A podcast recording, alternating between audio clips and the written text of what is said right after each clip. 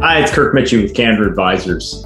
Quick update. If you're a founder, the call I got last week might be interesting to you. It was a referral from someone I've done a deal with in the past. And after we got done talking about his business, this founder of a really successful and rapidly growing company said, "I'm better off selling to a strategic, right?"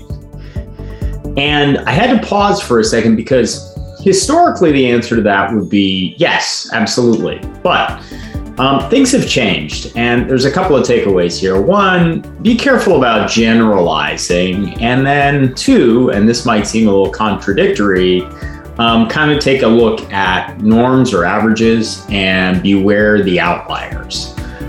What's been happening and why this has changed a little bit is that historically, a strategic buyer, a company that's in your business and either adjacent to you or bigger than you or wants to add your geography or your products and services, probably doesn't have to finance your transaction, might be able to buy you all with cash, doesn't have to generate a return with your investment, and so might be able to pay more for your company.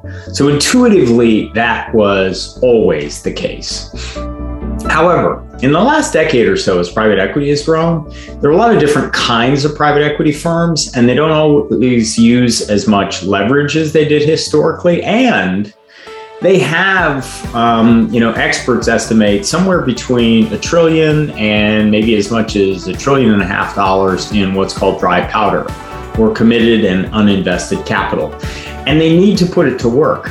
And so they are often lately outbidding strategic buyers to get companies and not necessarily using more leverage to do it. In a recent transaction we worked on, we got 11 indications of interest that turned into 8 letters of intent. Of the 3 strategic buyers, they were the 3 lowest offers out of the group. And the private equity firm that won the deal paid 50% more than the best of the strategic buyers' offers.